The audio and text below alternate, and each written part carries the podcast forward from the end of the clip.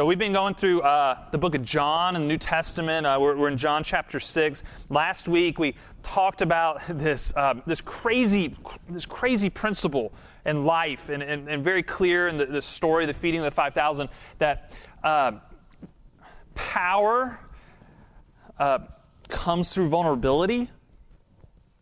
And, and, and, it's, and, it's, crazy that we, that we might, um, not, not, power like, like outer prosperity and wealth and houses or whatever. I mean, like a, an, an, inner power of a security of, of your soul, um, a uh, strength of your personhood, your identity, uh, connectivity with, with other people and intimacy with other people, and, and then also a, a, connection with God and intimacy with God, that, that this is accomplished through vulnerability.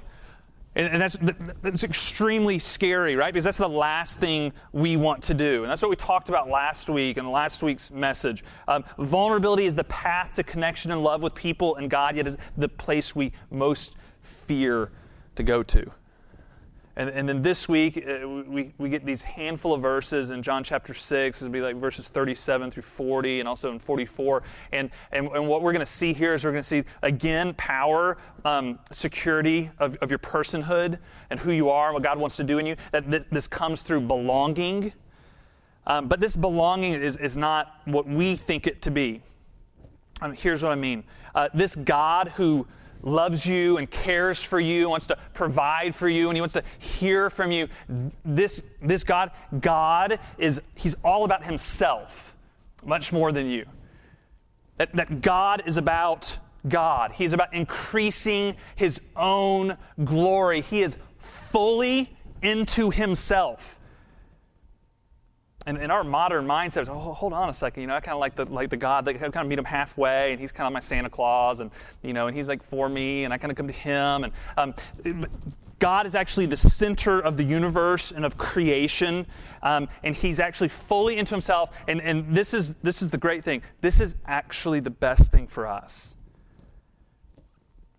For our life not to belong to us is such a freeing thing. So, so few people get the freedom of it. That your life has never really belonged to you, that it has always belonged to the creator of your life. Because the modern world says, well, you know, uh, God serves you. You're the center, you're the, be- you're, you're the beginning of your own life. And, and, we try to make ourselves the center of, of our entire world, really. Um, and you're the center, and God serves you, and you kind of go to Him when you want to, and then He kind of serves your life. Um, but what God says through the scriptures very clearly is that you uh, belong to me, is what He says. Your family, your career, your sex, your money, your entertainment, your golf, your shopping, your eating, your fitness, all of that it belongs to me. And it belongs for my glory and not your glory. And, and it kind of makes us squirm, right? Kind of feels like maybe we're being violated a little bit, like you're kind of violating into my personhood and my glory.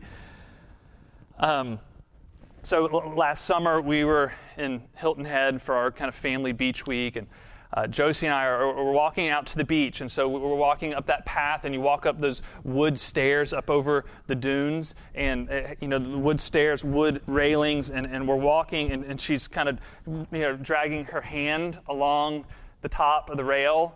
Y'all, y'all know what's coming, right? And, and catches, uh, this is my five year old little girl, and, and catches that splinter you know, ah, you know, and, and, and so we turn turn the hand over and, and, and kind of pull, you know, you get in there, you try to get your little two little fingernails to touch each other. It's extremely hard, and, um, and you pull that thing out, and um, little bit stayed in there. You know, you didn't get quite get it all. And, and, and so, you know, next you go, well, you know, hopefully the water, you know, it'll, it'll work, it'll work its way out. And so um, a lot of swimming that day, you know, every once in a while kind of look down at it, you know, it's st- still in there. Um, it, will work its way out. It'll, you know, so let, us just let it ride, put some Neosporin on at night, let it ride. The next day, um, it, but it's getting just a little, just a little bit, you know, redder. Um, and, and, so by kind of middle of next day, uh, going, all right, we're going to have to we're going to have to go into this. We're going to have to go digging.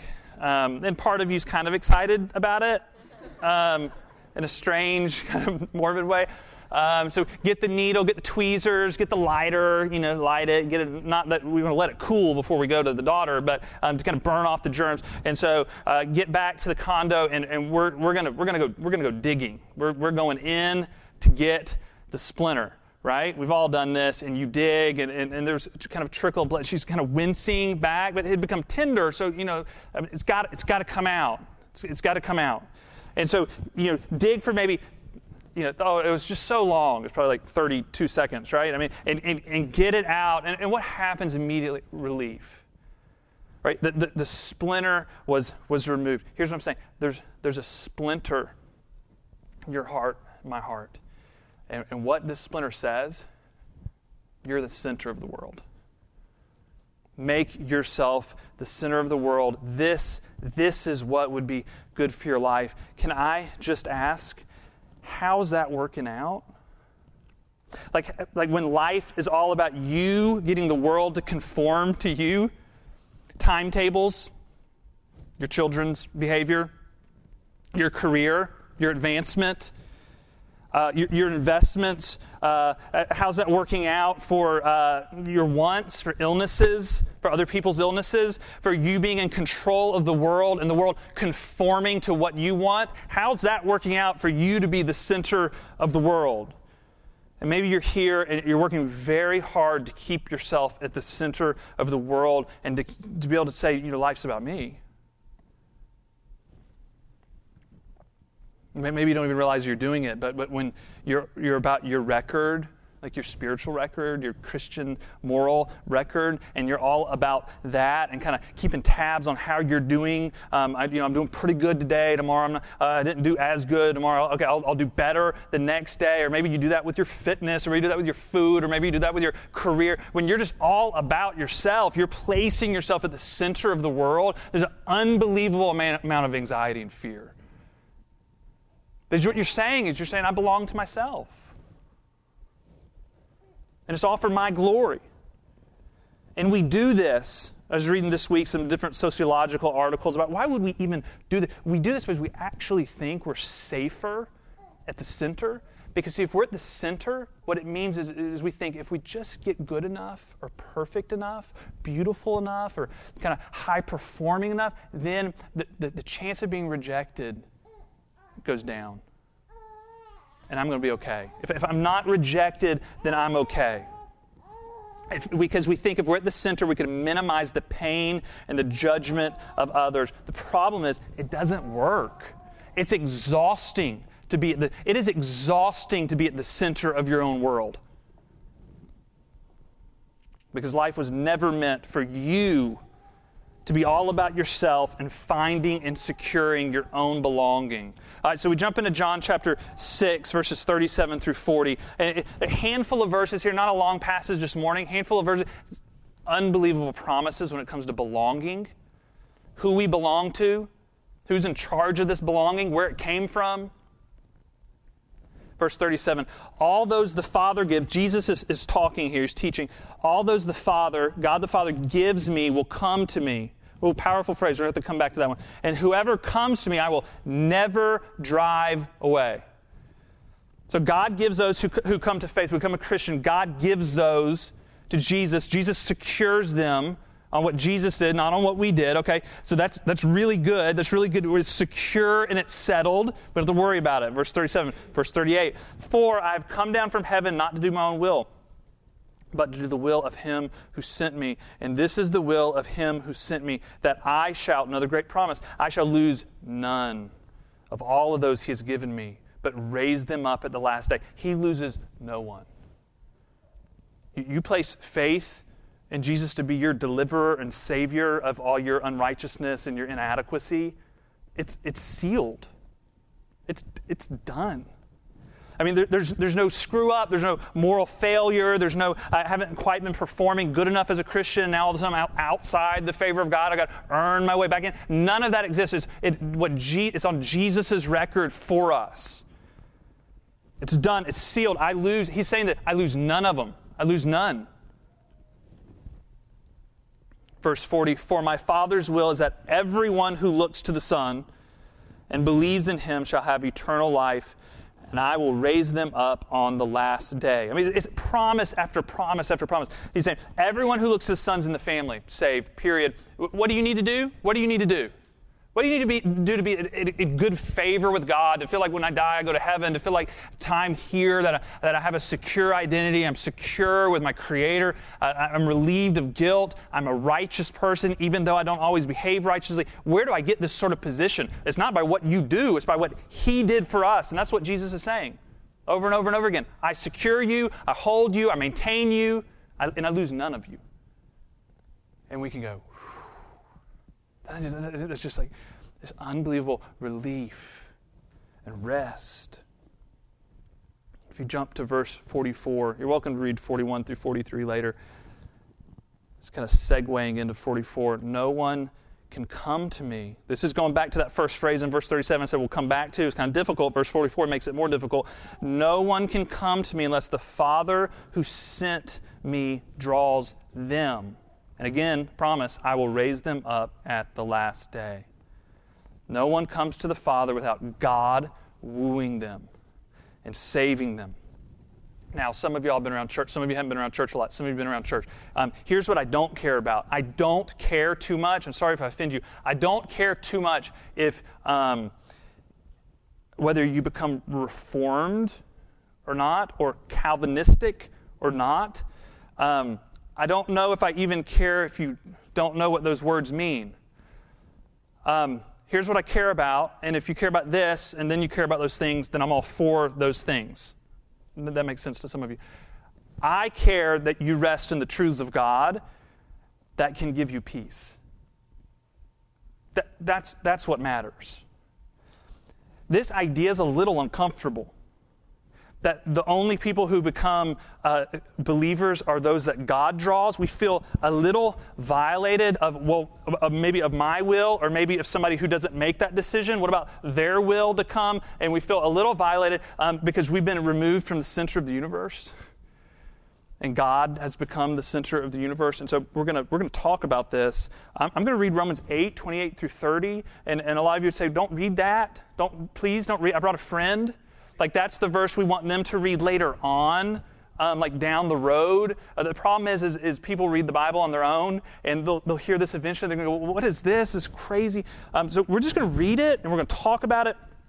Now, verse 28 we all love. We put on the coffee cups and t shirts and stuff like that. You'll love verse 28. Uh, 29, you're not gonna, some of you won't like too much. Um, here, here we go. And we, we know that in all things God works for the good of those who love him who have been called according to his promise.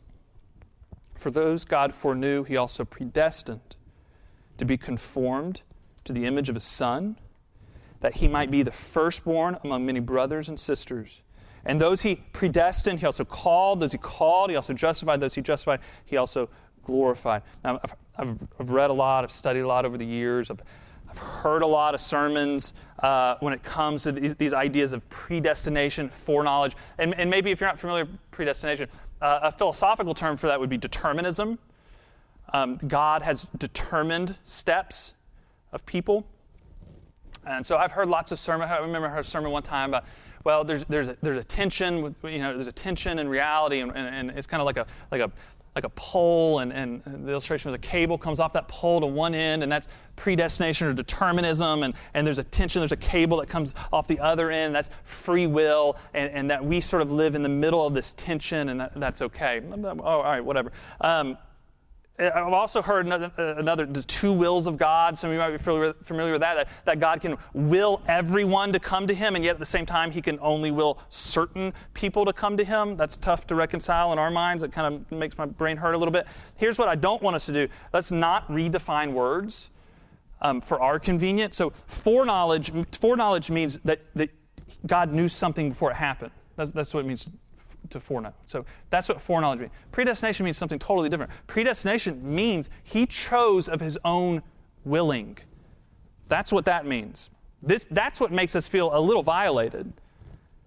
Um, that he would violate our will because you say, I make my own decisions. I've I made my own decisions. I, I, I, know my own life. I know my, my, my mental abilities. Um, I, have made my own decisions. Uh, possibly, could I, could I go on a limb here and, and say, possibly, uh, could we humbly realize that maybe we don't grasp all things?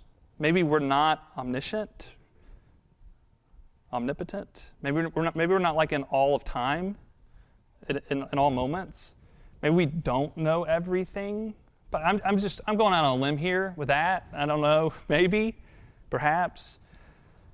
Um, here's my conclusion we're, we're, not the center of brilliance, uh, not and omnipotence and omniscience. We're, we're, not. I'm not. I am assuming you're not. Um, if you are, um, we'll just rename the church after you.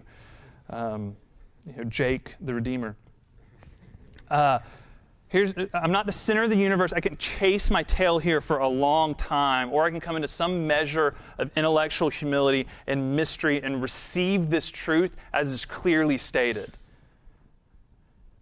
Um, God's outside of time. When, when I preached on predestination uh, back last year about this time, this is one thing I broke down and lengthened, is because God is outside of time, that He's in all of time and all of moments equally, that time is contained within Him. I mean, that's what eternity, eternity is not forever time. Eternity is, is no time.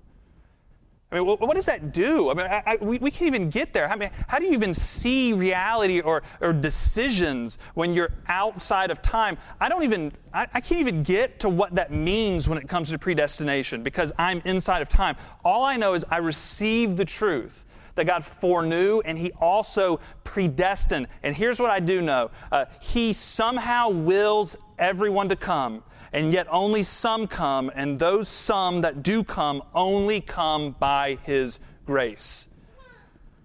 That was an amen. And you say, hold on, hold on. I made a decision. Like I remember it. Like I had my Precious Moments Bible. I was with my mom. We were in the trundle bed. You know, you say, I, I walked the aisle. I signed the card.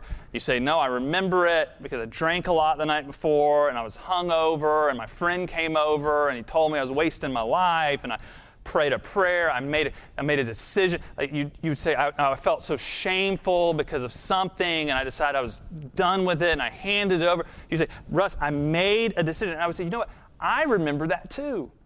I can remember being 13, 13 years old and parents divorcing and, and wondering, you know, where do I belong and beginning to hear about a love outside of myself greater than all of this and uh, forgiveness. And I, I've told this story a lot, but it's just so fantastic. I mean, in a, in a field outside of a Baptist church and a reenactment of the rapture and the end times, and there's machine guns and like bloody babies, and it's crazy, and they're scaring you, and then you're in a tent afterwards, and you know, and they're, you, you need forgiveness of your sins, and, and they were right. I mean, the bloody babies and the chainsaws and stuff was interesting part of it. Um, the, the, in the tent part was, was right. Um, I was messed up. I, I, I did need forgiveness, and I wanted God a part of my life, and, and I received Jesus as Savior. I, I remember standing there. I remember praying the prayer. I did it. I remember this. And I remember he said, uh, head, you know, eyes closed, head bowed, you know, um, and uh, raise your hand if you prayed the prayer. And I looked up and see if anybody else is raising their hand. And so a couple other people, oh, well, I'll raise my hand too. And so I raised my hand. I did that. I remember that. Um, here's what I also know is, is I also know the compulsion to pray that prayer was that faith had already entered my heart. The faith was given, and, and, it, and it created a desire to take a step, pray a prayer, uh, take communion, um, sign your Precious Moments Bible at the front. I don't, I don't, I don't know what girls do. Um, I'll find out quickly. We understand and experience life by our own decisions, right? I mean, that's how it plays out. And then a lot of times what happens is, is, is we get, so we get through the doorway of, say, becoming a Christian on the front. It says confess, repent, uh, place faith in Jesus. We see that, and we understand that by our own decisions, and we walk through the doorway. And then what we see in time as we turn around and look at that doorway is, is on the other side of that doorway, what we see is it says, only by my grace. And we begin to see there are so many other factors at play that God was doing in our lives, drawing us and wooing us. Ephesians 2, 4 through 9. I mean, many of you heard this so many times, but it's so good. I'm going to read all of it. But because of his great love for us, God, who is rich in mercy, made alive, made us alive with Christ even when we were dead in transgressions. What kind of dead people make good decisions? I don't, I don't know anybody. It is by grace you've been saved. And God raised us up with Christ, seated us with Him in the heavenly realms in Christ Jesus, in order that in the coming ages He might show the incomparable riches of His grace expressed in His kindness to us in Christ Jesus. For is by grace you've been saved through faith. This is not from yourselves. It is the gift of God, not by works, so that no one can boast. Listen, of course, your coming to faith was your decision. That's how it worked out in present time. That's how you understand it. That's how you understand your coming to faith. You understand it from, yeah, okay, I, I, I understood this, I embraced this, I, I, I walked the aisle, I took communion, I came to some conclusions. But the faith that, that caused that was given to you by God. And that was a grace. This is good news because what this means is in the wake of this, pride and arrogance, there's, there's none of it. There's none of it and all the junk that that creates, like, like, like comparison, Christianity, and kind of constant measuring or judgment towards other, all of that, it's gone. Legalism, gone. And there, there's, a, there's a grateful heart left that He would come for you while you were dead, that He would give you faith when, when you didn't have the ability to create faith on your own. This is a freedom of belonging when we're not the center.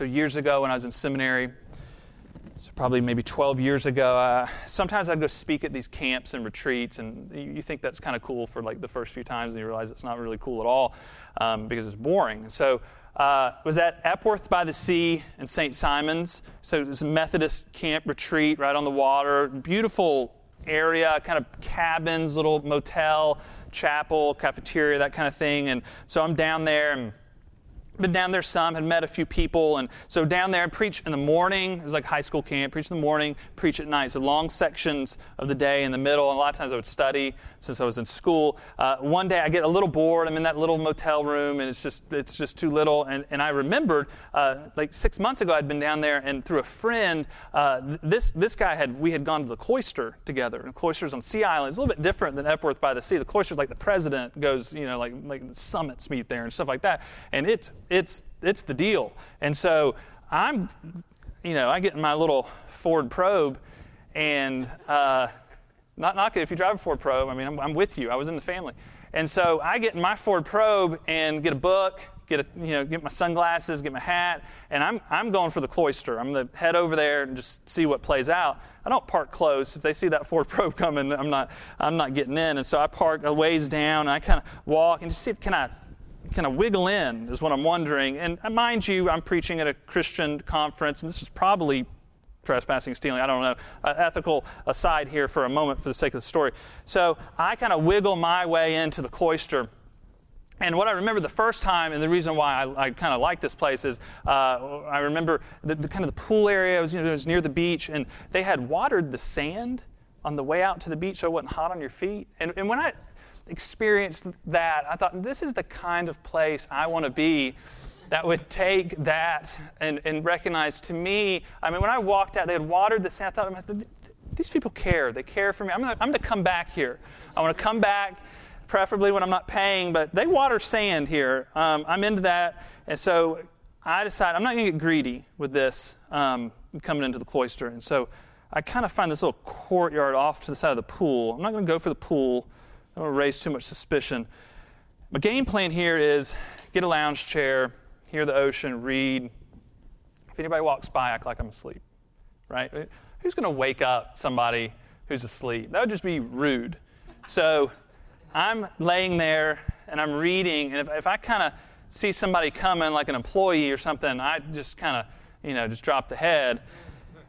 And it, and it worked. It worked great. It worked fine. I was an hour and a half, two hours, just had a good time, a good nap. But here's the thing about it the thing about it was every noise, every person who walked by, just the anxiety, right? Just the anxiety. I'm, I'm going to be, I'm going to be found out. I mean, it was totally different than, than the time before when I belonged there and I'm walking on the wet sand and you know having a good time. Totally different, all because all because I didn't belong. Belonging is a powerful thing, and when you have belonging, it brings inner peace and security. And when you don't have it, there's anxiety and there's fear. And and when we don't have belonging, we do crazy things. I mean, we we have affairs and we, we cheat people and, and we, uh, we try to please people to, to ridiculous points. I mean, we have school shootings because of belonging. We, we eat too much or we don't eat or we work out too much or we work too much. I mean, I mean all the unhealthy things that occur kind of come out of, I, I feel like I don't belong. So I'm going to try to earn it. I'm going to, I'm going to find it. What if you have always belonged? What if there's a belonging you're a part of that has always been there because you were loved and chosen by God through Jesus? And that you don't have to find or earn your belonging, but you receive it because He has called you. Christy read me a tweet last night. We were, we were in bed, and a, a pastor friend of ours tweeted this out, and she read it. And this, this is the summation right here. Your salvation is not based in the strength of your faith, but in the power of the one who saves you. That's what this John chapter 6, these verses are saying. That's what, that's what Jesus is saying. I called you, I saved you, I'll maintain you, I'm, I'm going to raise you up on the last day. That'll change your life. This, this is the gospel. While we did not choose to belong, God chose us and He loved us in our weakness. And so when it comes to predestination, determinism, we kind of feel like, oh, maybe we're getting violated here. I'm not sure about that. that that's actually the very thing that creates for you peace and security. Because what it means is it means you are always loved, you will always belong, you will always be righteous, and none of it, none of it can ever be taken away from you. And I just need this. I mean, I, I woke up Friday morning and I, I went to work out and I'm working out and I just felt like a failure. You know, I felt like a failure just because I don't live up to my own expectations. That's what I felt. Not necessarily because I am, well, I am a failure in a lot of ways, but um, I just don't live up to my own expectations of where I should be, who I should be and just sort of feeling like a failure and I'm working out and I'm thinking about it, there's that inner voice of judgment going on and kind of bringing stuff up and, and just feeling like just not enough. I'm not living up to expectations. And you know what helped me? What helped me was, was remembering John chapter 6, remembering these verses and re- remembering this one line, you belong to me. And I can rest in it. Let's pray together. God, we thank you that we belong to you. You have called us. You have wooed us. You are calling some of us now. We don't, we don't get everything when it comes to your ways, but man, are they good for us? Help us to place faith in you and to trust you to find the security of our heart and our soul and in you and in you alone, that we belong to you. And the belonging is not because we place ourselves at the center of our own faith, but because you are the center. Would we know the freedom of life being about you and us coming under your authority over our lives. For you are a banner of love over us. We pray this in Jesus, his name. Amen.